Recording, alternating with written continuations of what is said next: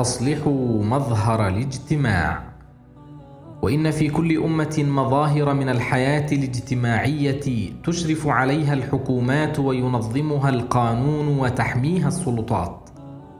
فعلى كل أمة شرقية إسلامية أن تعمل على أن تكون كل هذه المظاهر مما يتفق مع آداب الدين ويساير تشريع الإسلام وأوامره.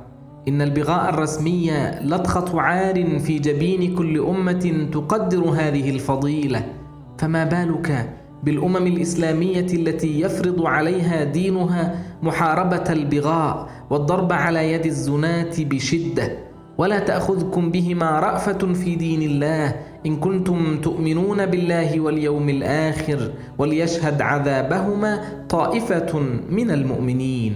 إن حانات الخمر في أظهر شوارع المدن وأبرز أحيائها وتلك اللوحات الطويلة العريضة عن المشروبات الروحية وهذه الإعلانات الظاهرة الواضحة عن أم الخبائث مظاهر يأباها الدين ويحرمها القرآن الكريم أشد التحريم. حارب الإباحية.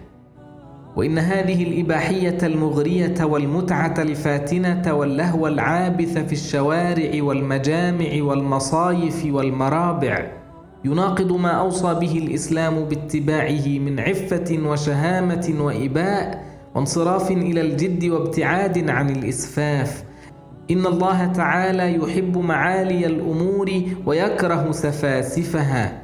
فكل هذه المظاهر وأشباهها على الأمة الإسلامية أن تبذل في محاربتها ومناهضتها كل ما في وسع سلطانها وقوانينها من طاقة ومجهود لا تني عن ذلك ولا تتواكل. نظموا التعليم. وإن لكل أمة وشعب إسلامي سياسة في التعليم وتخريج الناشئة وبناء رجال المستقبل الذين تتوقف عليهم حياة الأمة الجديدة. فيجب أن تبنى هذه السياسة على أصول حكيمة تضمن للناشئين مناعة دينية وحصانة خلقية ومعرفة بأحكام دينهم واعتدادا بمجده الغابر وحضارته الواسعة. هذا قليل من كثير من الأصول التي يريد الإخوان المسلمون أن ترعاها الأمم الإسلامية في بناء النهضة الحديثة. وهم يوجهون دعوتهم هذه إلى كل المسلمين شعوبا وحكومات. ووسيلتهم في الوصول إلى تحقيق هذه الغايات الإسلامية السامية وسيلة واحدة أن يبينوا ما فيها من مزية وأحكام حتى إذا ذكر الناس ذلك واقتنعوا بفائدته أنتج ذلك عملهم له ونزولهم على حكمه. قل هذه سبيلي.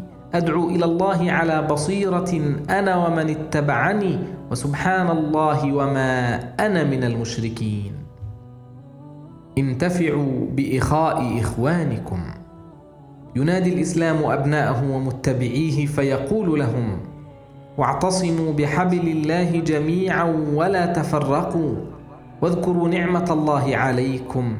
إذ كنتم أعداء فألف بين قلوبكم فأصبحتم بنعمته إخوانا.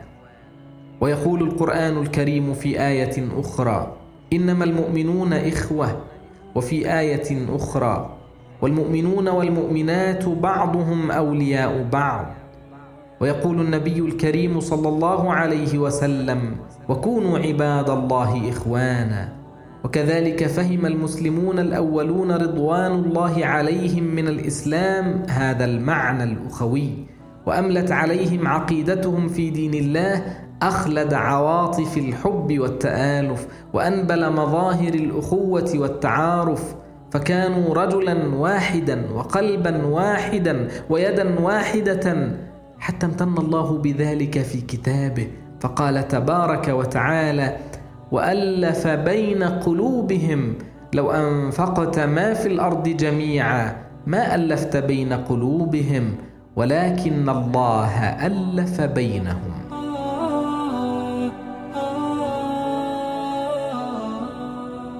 تابعونا على حساب حسن البنا على SoundCloud